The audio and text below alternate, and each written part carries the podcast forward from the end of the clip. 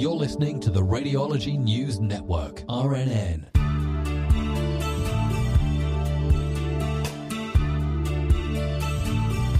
Welcome to a new episode of the Radiology News Network. In this edition, we discuss a large scale study on aortic aneurysm in the Netherlands called the RADAR study. To bring aortic aneurysm on the radar again of researchers and clinicians. The goal of the RADAR study is to predict development of an aortic aneurysm in the course of life to predict growth of an existing aneurysm and to predict aortic dissection or rupture to support timely intervention.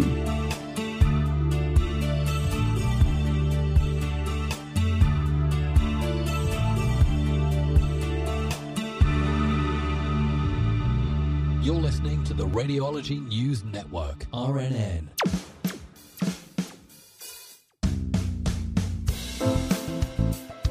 This, in this uh, in this episode, I have two very special guests. First, that is PhD student Joe Juffermans. And secondly, Associate Professor Jos Westenberg. And both are from the Leiden University Medical Center in uh, Leiden, the Netherlands. So, welcome, Joe and Jos. Thank you. Thank you, Hildo.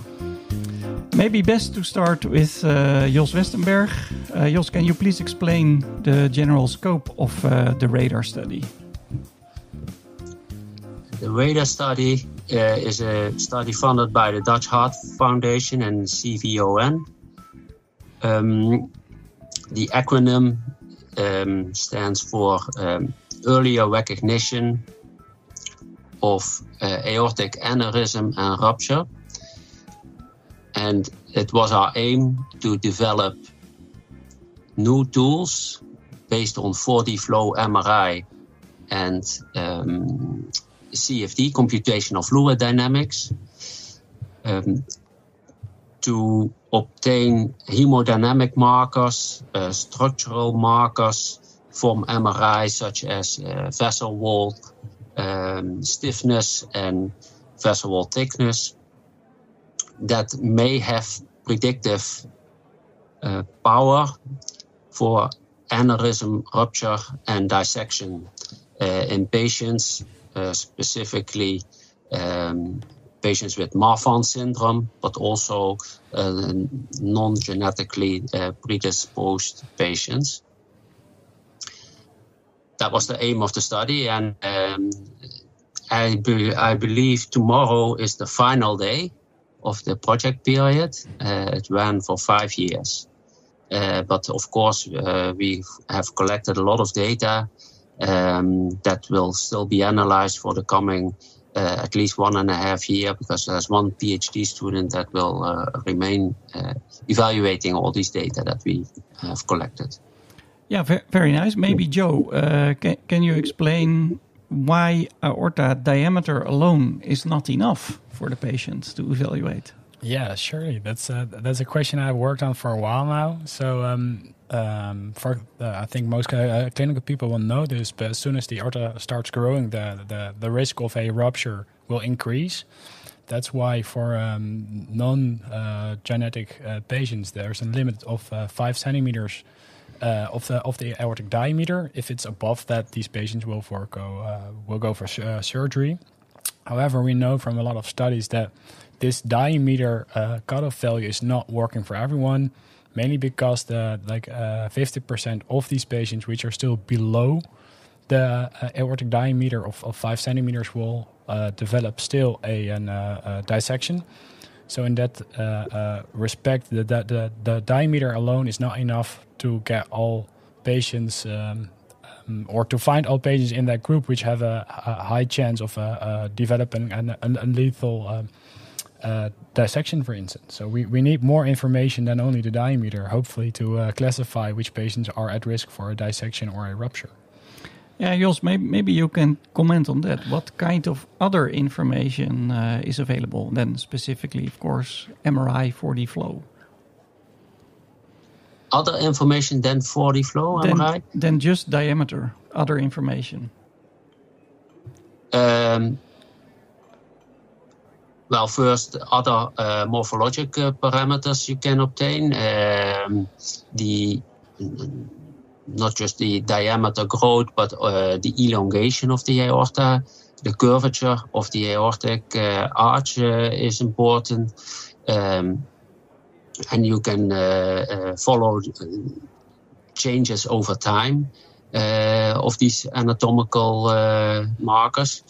Um, hemodynamic parameters are very important. For instance, um, the wall shear stress, which is the frictional force uh, on the endothelial cells that the blood um, yeah, uh, has on, on, the wall, um, that can have uh, uh, important uh, implications. For instance, when there is an abnormal flow pattern in the aorta, also abnormal frictional forces will um, have an effect on the wall, um, and which may cause the aorta wall to uh, dilate.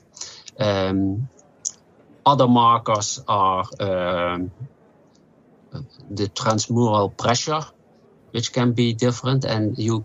Th this is an important um, measure that is very difficult to obtain um, in the aorta uh, non-invasively.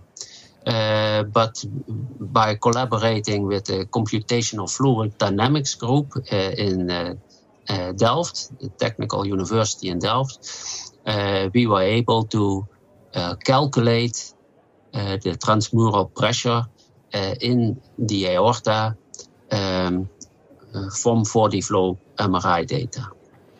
That sounds very uh, intriguing eh, to go beyond the diameter of the aorta only, what is actually the current uh, gold standard for clinical management of patients with uh, aortic aneurysm.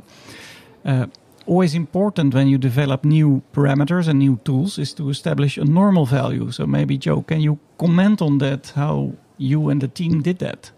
Yeah, surely. It's like uh, for everything in, in nature. So the, the first question, if you have a new uh, uh, parameter to uh, the, describe a patient, what is normal? Now, for length, we know it. Let's say since just we were we were if we if you walk around, you see other people on the street, so you know, hey, like a person of two uh, two meters. I think that's normal, but as soon as get uh, if you go to let's say the the, the gray area of, of two meter of, of forty centimeters, is that still normal, Hildo? Yeah, that is a hard question, of course. Yeah. You have to do some statistics on that. Yeah, I guess so. I guess so. But the thing is, uh, there are a lot of uh, uh, processes in the body. Let's say, the, as uh, uh Jos has explained, which, uh, for instance, the, the wall shear stress. So, the how like what amount of viscous friction on the vessel is normal? And this is a question which is which is very hard to answer if you if if you don't know anything about it. So in order to to to uh, to learn from that, the thing that we did together with the um, with the Maastricht Medical uh, Center is that we have scanned 200 healthy volunteers, uh, 100 men and 100 female. Since we also don't know if there's a difference between men and, and, and female, of course, that's the same for length. And we scanned them with a 44 um, uh, pr uh, protocol to obtain their full uh, hemodynamics of their aortas. So. Um, from this void flow, uh, we can of course quantify various uh, um, multiple parameters, as you also well explained. So we first had, had to scan like a whole bunch uh, of people just to find out what's normal. So for that. Uh, um, uh, for that purpose, we scanned 200 healthy volunteers between the age of 18 and 17 years in order to find what's a normal uh, viscous friction, for instance, on the vessel wall, since we don't know. Uh, Jos, you mentioned uh, CFD, computational fluid dynamics. Sounds complicated. Can you uh, explain simply how that works or what it is? Yeah. Um, the physics um, describe flow patterns, flow, the uh, by um, yeah energy equations that are uh, uh, valid for for uh, flow, normal flow in the, uh, for instance, the aorta. Uh, and it is possible to solve those equations of flow, the Navier-Stokes equation, that describes the, the energy in the in the system. to solve that numerically by yeah, mathematical approaches uh, that uh, involves modeling. The modeling is uh, developed by the Technical University of Delft by the group of Sasa Kenjeres. Um, and um, yeah, from that, you need some boundary conditions that describe the anatomy of the uh, organ that you want to uh, study. That can be the heart, or in our case, the aorta. Um, and you need uh, some inlet boundary conditions, uh, like a 2D flow uh, velocity uh, that enters the aorta at the aortic valve, for instance. Um, and then um, the model that they have developed uh, will calculate the whole uh, velocity distribution along the aorta as well as the pressure, uh, the blood pressure over the whole aorta. Um, and it can do that in such fine detail that you can extract um, the velocities near the wall that describe the wall shear stress. Um, so we use those models to get very precise information. Uh, however, it's still based on modeling. Uh, so we compare the models from CFD, from computational fluid dynamics, with the actually uh, measured uh, data in volunteers and in patients by 4D flow MRI.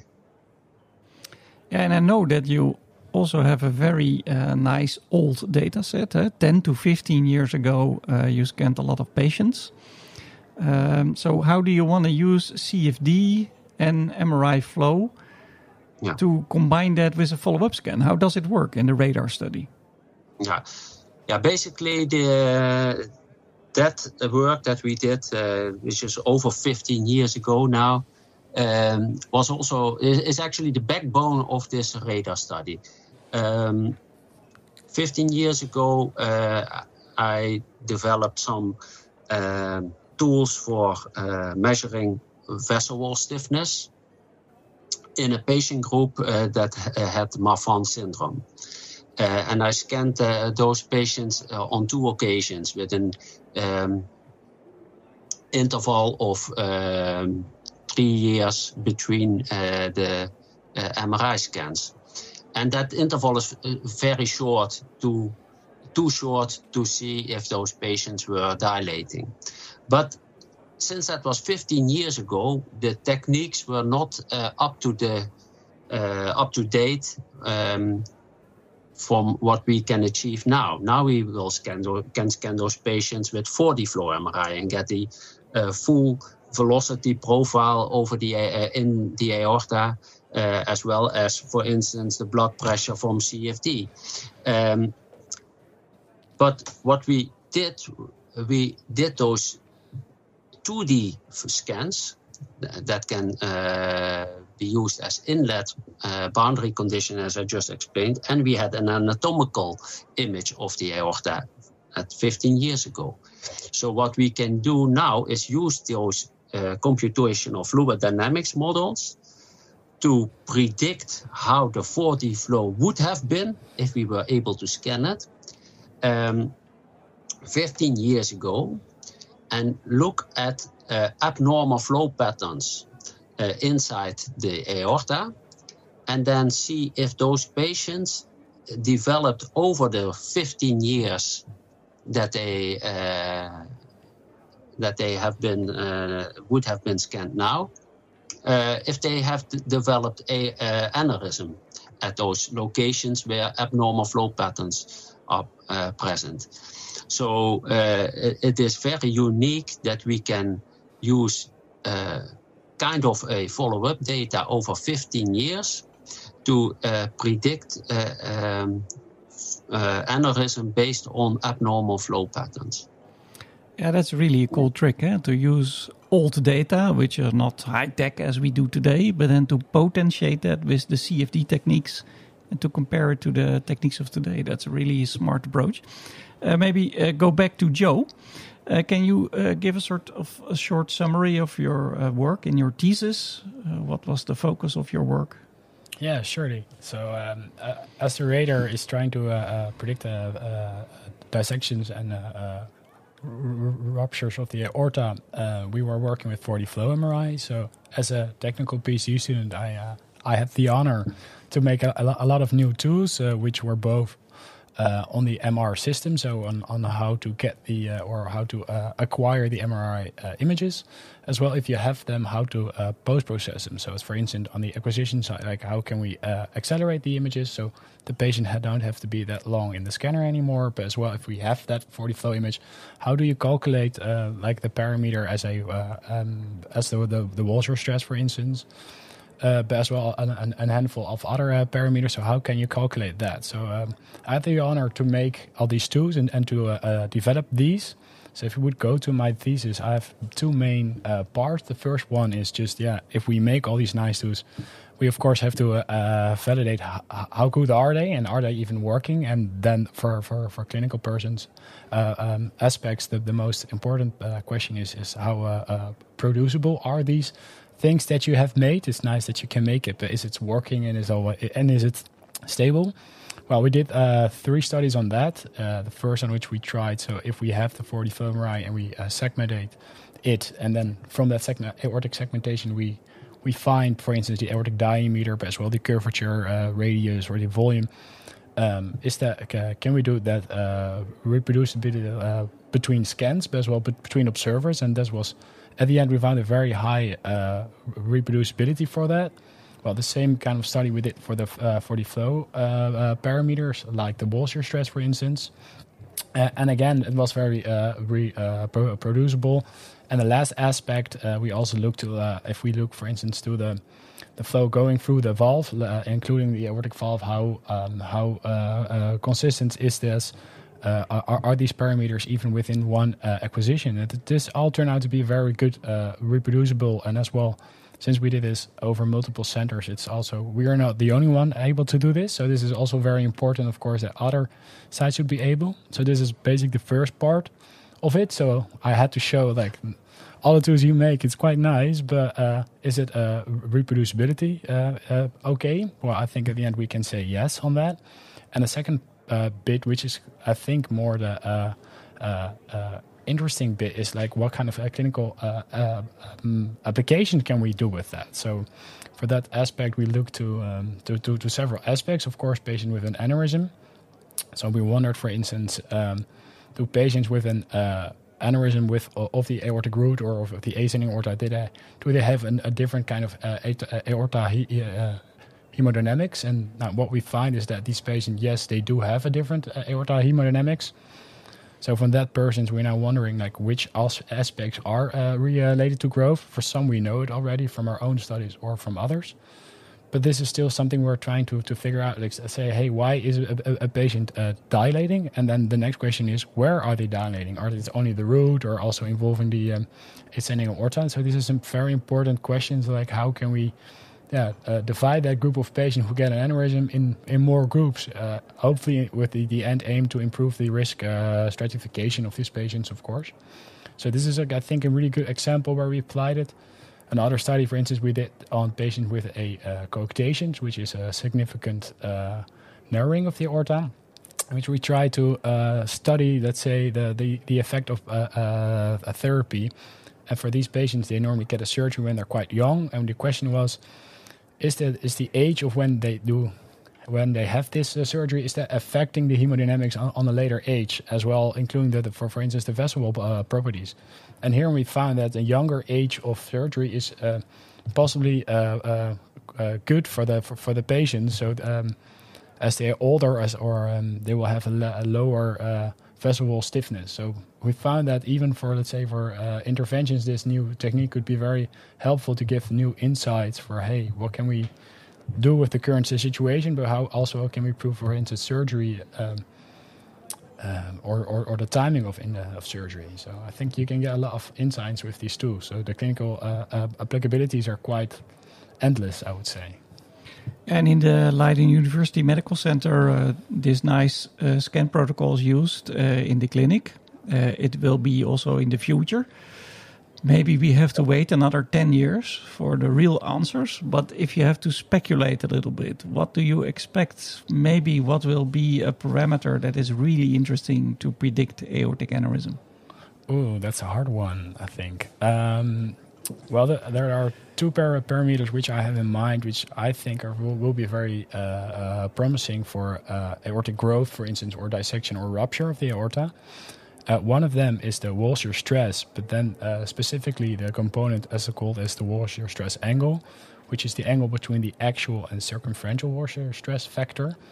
And this angle just uh, this wall shear stress angle will describe the amount of um, asym- asymmetry about the the stress on the vessel wall. So um, by by that uh, respect, since it's it's an angle of two factors, it's not uh, uh, depending on the, the magnitude of the flow, which is very important. So I think that's one will be will be very uh, important. The other one is uh, a parameter is called the normalized flow displacement, and this will say something about the uh, eccentricity of the flow. So if the eyes velocities are in the center, the, the normalized flow displacement will be zero, but the more the higher velocities will be shifted towards the vessel wall, the higher the number will become, and most likely as well, the higher the viscous friction on the vessel wall will be there. But I think these two parameters will be very yeah. important in the future.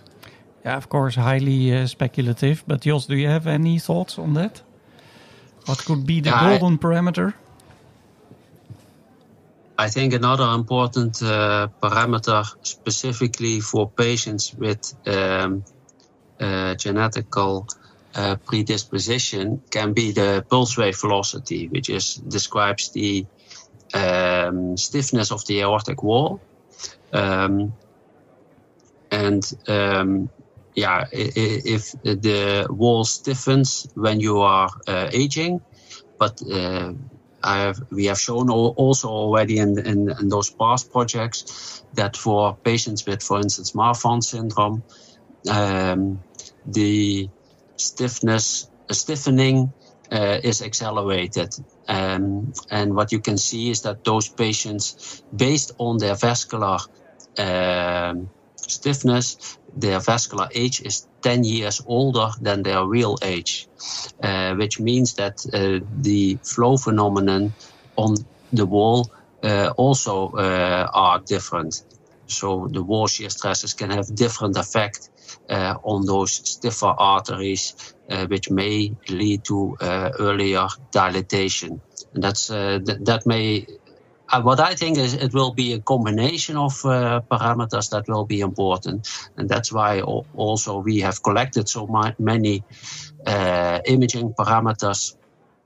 and what can be interesting that we now go into a next phase where we use um, AI to predict which of the parameters or which combination of parameters may be uh, the, the, the golden uh, uh, combination for uh, uh, aortic aneurysm prediction. Yeah, sounds great. Uh, Joe, the, the study was also in close collaboration with the Maastricht University Medical Center. Can you briefly describe what their role was in the project, in the radar study? Well, of course, they had uh, many roles. Uh, but one of the things they uh, that we did together is that we uh, we, we scanned the 200 healthy volunteers together. So 100 were scanned in Maastricht and 100 were scanned here in in Leiden. Um, so this is, of course, a very important thing. They uh, they also play a part in. Uh, besides of that, of course, if you have a multi multi-center study, you have more people thinking about the topic. Um, as Jules explained as well, it's it's it's still very hard to see like which parameter will be in the future will be the most important one. So uh, the thing I like a lot is that we, as the two centers, we we always uh, challenge each other to see, hey, are your uh, conclusions and uh, interpretations do we also agree on that? Since sometimes this is still hard. So this is of course a very uh, important aspect as well, where we try to study it since besides all the healthy volunteers we also have of course patient data and if you start comparing things then uh, yeah you still have from all the data you, you, need to you need to be sure that the conclusions you are drafting uh, are the the, uh, the good ones let's say so this is something which I like a lot that you have from two centers people their uh, opinions since yeah everyone has a different opinion, I think, about the about the role for the flow on uh, aortic uh, aneurysms. Yeah, since you were the uh, laying out the fundament of the the study and also the future evaluations, what do you think we should do next in the radar project? Oh, that's nice. Now, I think one of the major things that we're now finding, of, of course, there are a few insights which uh, uh, of, of some papers we have published, which is are which are very nice, and um, yeah, I think uh, in the future they could be very uh, important. However, many of all our studies, they, they have still have let's say a, a, lack of power. So this could be a lack of power just due to the follow up time. So the time between we scan a patient and we see him, we see them again. I think currently we're looking at uh, now the longest we did for the old study of, uh, of is now eight years uh, uh, for like uh, on, on, average. So just a, a longer follow-up time would be better. So then we have a higher power. Besides of that, I think we should also go towards more like a multi-center study. So if you would like to know, for instance, what's the, the what's the association between an, a, a flow parameter and the um, the, the the chance to get a uh, dissection, for instance, we need to we, we need to have more power, so a larger number of patients. So in that uh, respect, we should work together with all sites in the world. So uh, longer follow-up time and more uh, multi-center studies. Yeah, Jos, what what are your thoughts uh, about that? What could be the best next step for uh, radar? Yeah, as Joe mentioned, broader uh, implementation. Uh, other centers uh, should also be able to do this. Um, on most uh, MRI scanners, it is now possible to uh, do 4D flow MRI clinically, so within reasonable scan time. Um, the tools that uh, have been developed uh, by us and also by other centers uh, are becoming available by commercial vendors. So th- that that will be a big step that other groups can do this clinically, um, and also to to find other applications. And one of the um, interesting applications that uh, Maastricht also did in the study was that they used the CFD modeling to investigate uh, hypertension and see if uh, patients uh, have hypertension modeled by the CFD, uh, what implications that uh, that would have on the flow phenomenon. Um, so there will be many other um, other applications uh, that can downstream from radar can benefit uh, from the uh, developments that we achieved. All right, thank you very much, uh, Jos, for your contribution uh, to the RNN podcast. Um, Joe, this is uh, this is actually your last day at work. It is. So, what will you do in the future? What is what is for you the next step? For me, the next step. Well, uh, um, I'm, I'm uh, from on uh, tomorrow. I will leave the uh, academic world for a while. So I will go um, working as a data engineer for uh, for a uh, commercial company this time. So no academic war. Um, work field, let's say, but I think working in the acad- in academics also helped me to to learn hopefully a new to um, well to embrace new uh, uh, technologies fast. So I'm hoping to learn a lot from that, and maybe in the future I will be back in the uh, academic world since uh, it still has my um, uh, my uh, interest. But for now, I have to spread my wings and fly a bit towards the other side. So uh, they always say kite uh, kite strikes high uh, against the wind. So we should first go against the wind and then follow the wind again. I guess. great philosophy and great plan. So all good luck with that. All your future plans, and thank you also for joining the RNN podcast. And that actually uh, concludes our uh, podcast. And uh, we always end with RNN Innovation leads to leadership. RNN. Innovation leads to leadership. Professor Lauterbur and Professor Mansfield, your discoveries of imaging with magnetic resonance have played a seminal role in the development of one of the most useful imaging modalities in medicine today. The very first imaging in Britain and uh, more or less simultaneously to uh, Paul Lauterbur in the United States. The goal that uh, drew my attention to the problem was medical diagnosis. The worst thing that could have happened uh, would be um, cardiac arrest. Naughty boy, you have not been listening to me. Uh, you are totally wrong. Well, it could have electrocuted me. The better the idea is, the more simple and intuitive it seems to be to some people, which makes them think it's trivial. RNN